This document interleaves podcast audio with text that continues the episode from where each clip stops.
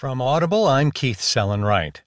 From the New York Times opinion section, the editorial board writes President Trump's laughable plan to cut his own taxes.